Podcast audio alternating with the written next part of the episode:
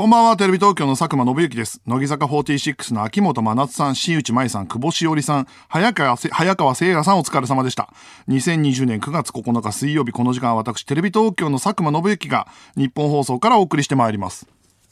はい。えー、秋元さんだけお会いしたことあるんですよ。えっ、と、取材で対談で。その時に、えっ、と、秋元さんと高山さんと僕で、な、二人の悩み相談をするみたいな取材があって、その時の秋元さんの悩みが、あの、乃木坂では、あの、頭が大きいってよくいじられたりするけど、そのノリが、あの、他の番組とかバラエティに持ってかれた時に、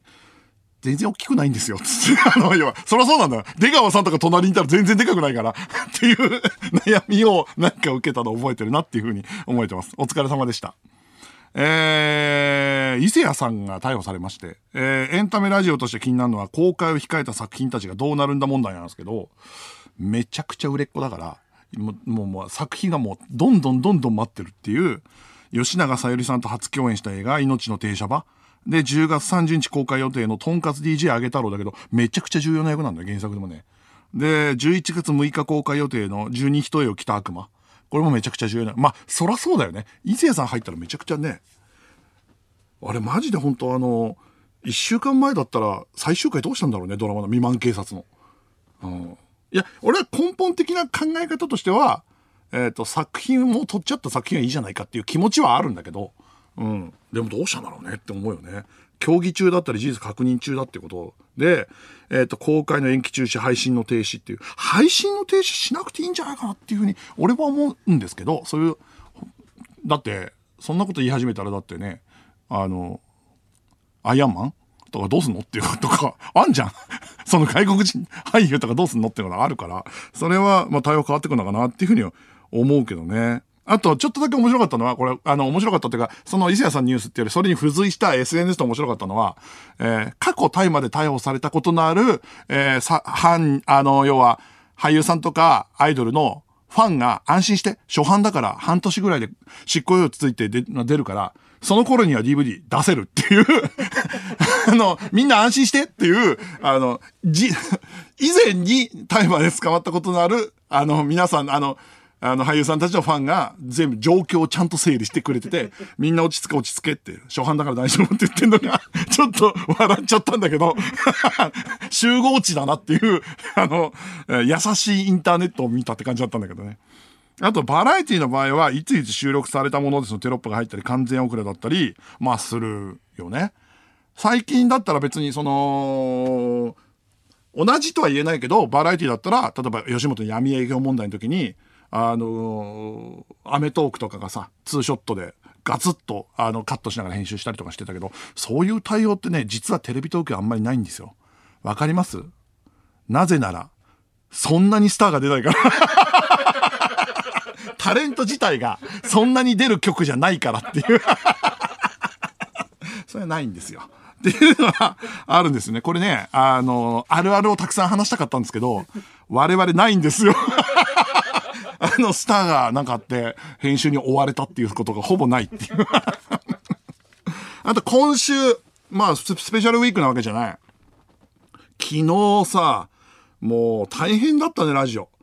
あのー爆笑問題の太田さんのさ、やつにさ、伊集院さん来るやつもあったし、ジャンクね。で、オールナイトニッポンはさ、もうミウのさ、制作陣、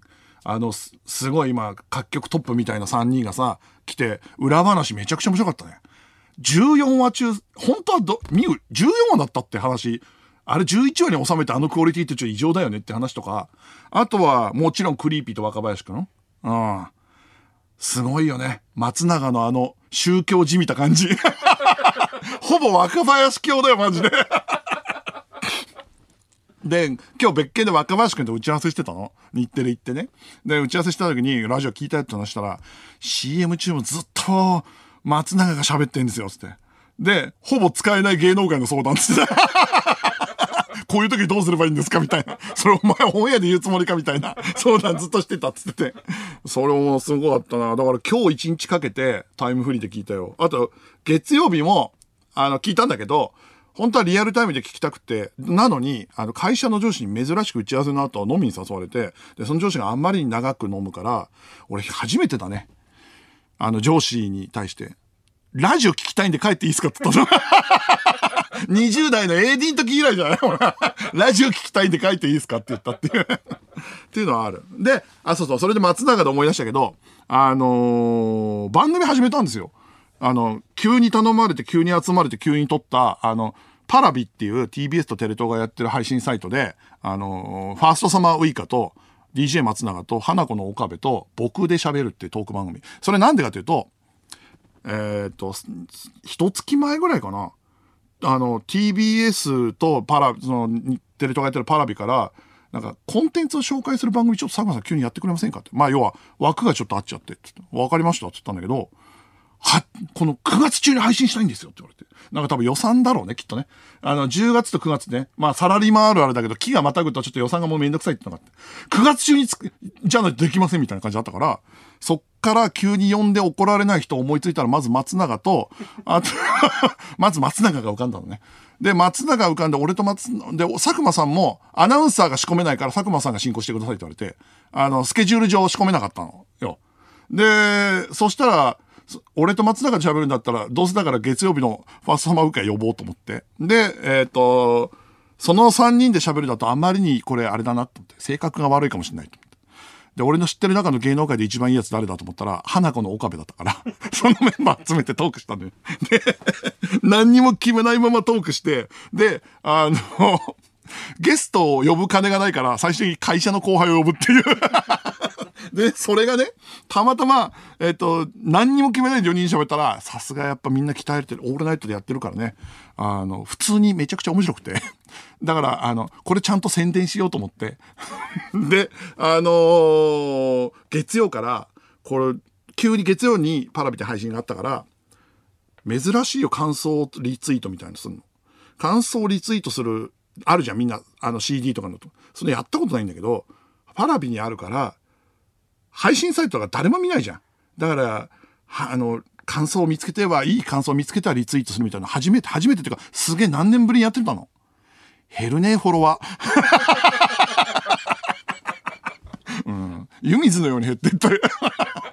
そういえば、俺自身もそういう、その感想リツイートすると外すもんなと思ったんだけど。まあでも、そのぐらい、あの、一生懸命やってるんで、まあ、僕が関わった番組史上で言うと一番のスモールスタートなんですけど、あの、評判もいいんで、えっ、ー、と、もし興味あったら見てみてくださいっていうふうに思っています。それと今週日曜日あったね。半沢生放送。めちゃくちゃ予想外れた。半沢生放送がどういう内容になるかっていうのを予想したのよ、ここで。で、俺はもう絶対に当たると思ってたの。あの、あんま知らない人はいないと思うけど、一応説明すると、新型コロナウイルスの影響による第8話に変わって、生放送、半沢直樹の恩返しが放送。で、先週のこのラジオの放送の時点では、その情報しかなかったから、ただもう分かってたのよ、俺にはって言って、あの、俺は、井川遥の和食屋でオフっぽいトークをするっていうね。あのー、天海祐希さんとかが CX でやってる、フジテレビでやってる、ああいう単純な緩いトークでしょと。で、まあね、それで愚痴なんか語っちゃったりしながらみたいな。まあまあ一杯みたいな。で、カラオケやるみたいな。もう見えてますって言った東京中央銀行だった。バリバリの東京中央銀行から始まった。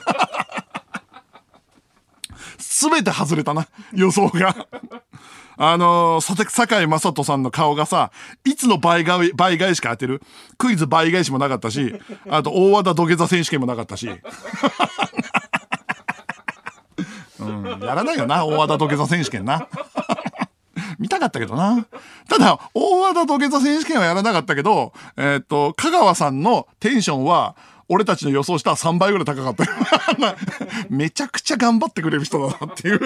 だって、どう考えたって、香川さんより、後ろにいたアンジャッシュの小島さんの方が硬かったからね。ああ、ドア玉のコントもすごく贅沢だったなっていうか、あいや、それも香川さんノリノリだったなっていうのと、あとは、やっぱ、あの、酒井さんがさ、上手い役者が多いから楽しいんですよって言ってたのがやっぱ印象的でさ、やっぱそうなんだね。何度球投げても返してくれる、もう小劇場とか劇場のさ、オールスターみたいな人だし、あと地方の劇団のすごい人とかもいるからさ、やってて楽しいんだなっていう、それはなんか伝わってきた。だから、間にこういうの回挟むって、なんか、最初どうかなと思ったけど、いいなと思った、なんか。うん。俳優とかがみんなエンジョイしてる感じが出てきてて。うん。普通ドラマ途中にあんなんやったら世界観崩れて冷めるけど逆にいいなと思わせるからさ、半沢はもうそういうの凌駕してるんだなっていうふうに思いましたね。だって、バラエティっていうかあの生放送で分かったんだけど、めちゃくちゃバズった、あの、大和田常務のセリフなんだっけ、おしまいですとか。あれアドリブだって言うんだもんね。うん。アドリブがバズるってさ、ちょっと正直脚本書いたことないから分かんないけど、脚本家ってどういう気持ちなの？アドリブが決め台詞でバズるってどういう気持ちなんだろうね。うん。ということで、今日はスペシャルウィークということで、これは、あの、我々からの恩返し、倍返し、えー、そういう意味を込めたゲストですんで。大丈夫？これ繋がってる？無理やりつなげ、無理やり繋げた感じがするけど。ということで今週も始めていきましょう。佐久間信之のオールナイトニッポンゼロ。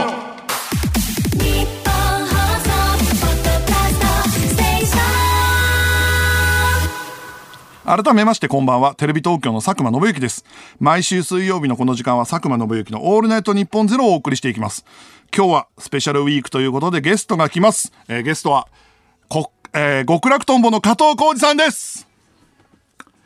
この後ですね、スッキリの生放送を控えているのに来てくれます。これ、これだって確実にスッキリだよね。そのまま直で行くことになるんじゃない？これ、あれでしょ。あの、TBS ラジオの伊集院さん以来のスケジュールしょ、これ多分。昨日のラジオ聞いてて思ったんだけど、伊集院さんってさ、バカ力終わった後、そこにマット引いて寝て、そのまま起きて、トラジオやっとやってんでしょ？頭おかしいよなすげえと思ったけど、でも今回の加藤さんもそういうスケジュールの中、えっ、と、来てくれます。それはですね、もともと2月に夜の帯番組担当させていただいたんですけど、僕あの、東京踊りメエンターテイメントっていう。その時にゲスト出演、22時代だったらいいだろうとか、21時代だったらいいだろうと思って、思って、極楽とんぼさんをオファーしたんですよ。で、OK いただいてたら、その時は加藤さんがインフルエンザで、えっ、と、欠席になって、そしたらやっぱ男気というか、えー、今回、えー、深夜3時に来てくれることになりましたと。まあこれ、言おうかどうか悩んだんだけど、スタッフが全員、緊張しすぎ？あの、普段ですね、あの、別の回の打ち合わせ室で僕とサッカーの福田とかで打ち合わせして、で、まあ2時40分ぐらいにスタジオ降りてくるんですよ。その時みんなめいめいに作業して、座ったり作業しながら、おはようございます、みたいな、あ、今日よろしくお願いします、みたいな感じなんだけど、俺が入ってきた瞬間、全員立ってたもんね。ガチーンって立って、ガチーンって立ってたでしょ？バーって見て思ったよ。あの、喫煙所にもう加藤さんがいたからね。喫煙所に加藤さんがいたから、ああ、はいはいはいはい。で、その後あれでしょ？あの、まあ、俺が簡単に挨拶に行って。で、その後、えっと、作家人とか挨拶行ったんでしょ？で、福田がおはようございますって言ったら加藤さんが、あの、おはようございますって言ったんだけど、ヒロシっていう、まあ、作家がいるんだけどさ、ヒロシが緊張のあまり喉がカラカラで声がほぼ出なくて、えー、じゃあ、つったら加藤さんに、は？って言われたの。あ？なんつってるっつって。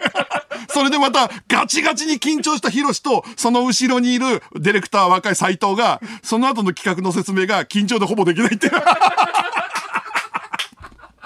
頭真っ白だし。そうなんだよな。これそうなのよ。わかるよ。なんでかっていうと多分このフロアにいるスタッフもひっくるめた最年長、実は俺じゃん。俺が緊張してんだからそれが伝わってんのよっていうね。だってな、俺だって、もう15年ぐらい前かな？ぐらいのおつからのお付き合いですけど、ディレクター成り立ての時からお世話になってる人だからね。っていう、ありますね。朝の顔であり国民の兄貴ということで楽しみです。えー、メールを募集しましょう。今日は何でもいいので送ってください。受付メールアドレスは、サクマアットマークオールナイトニッポンドットコム、サクマアットマークオールナイトニッポンドットコム、メールを送ってくれたリスナーの中から抽選で5名に番組ステッカーをプレゼントします。さて、この番組はスマートフォンアプリのミクチャでも、東京都千代田区有楽町ニッポン放送第3スタジオのライブ映像とともに、同時生配信でお届けしています。さらに放送終了後にはミクチャ限定のアフタートークも生配信。ミクチャのアプリをダウンロードして、オールナイトニッポンゼロのアカウントをフォローするだけで、誰でも簡単に無料で見られます。オールナイトニッポンゼロ、ぜひミクチャでもお楽しみください。えー、ではこの後、ゲストに加藤浩次さんが来ます。佐久間信之のオールナイトニッポンゼロそろそろお別れの時間です。ミクチャでは番組終了後にアフタートークもあります。そちらもぜひご覧ください。えー、加藤浩次さんが来てくれました。いやー、長年のというか、はい。緊張した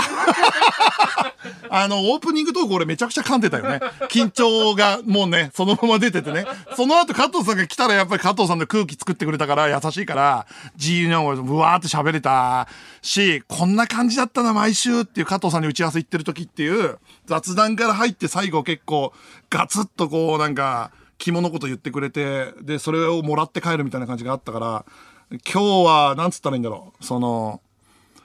あんまり同年代の芸人さんか後輩が最近来てたじゃん。だから、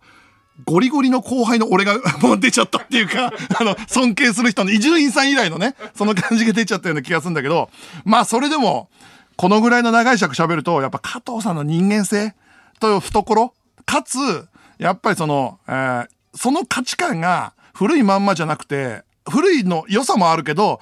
今の時代にちゃんとアップデートしてて最前線でやってる人っていう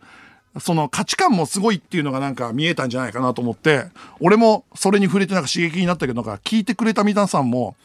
まあそりゃ最前線でやってる人だよなっていう感じが伝わったんじゃないかなっていうふうに思ってますね。だから、あのー、正直、まだ全然通ってないけど僕は加藤浩次で企画し続けますよ。いまだに番組やりたい人ナンバーワンの一人ですね。えー、本当に今日はいい、いいというか、個人的にも思い入れのある回でした。聞いていただいてありがとうございました。野郎ども、港に別れを告げろよ、そろ。テレビ東京の佐久間信之でした。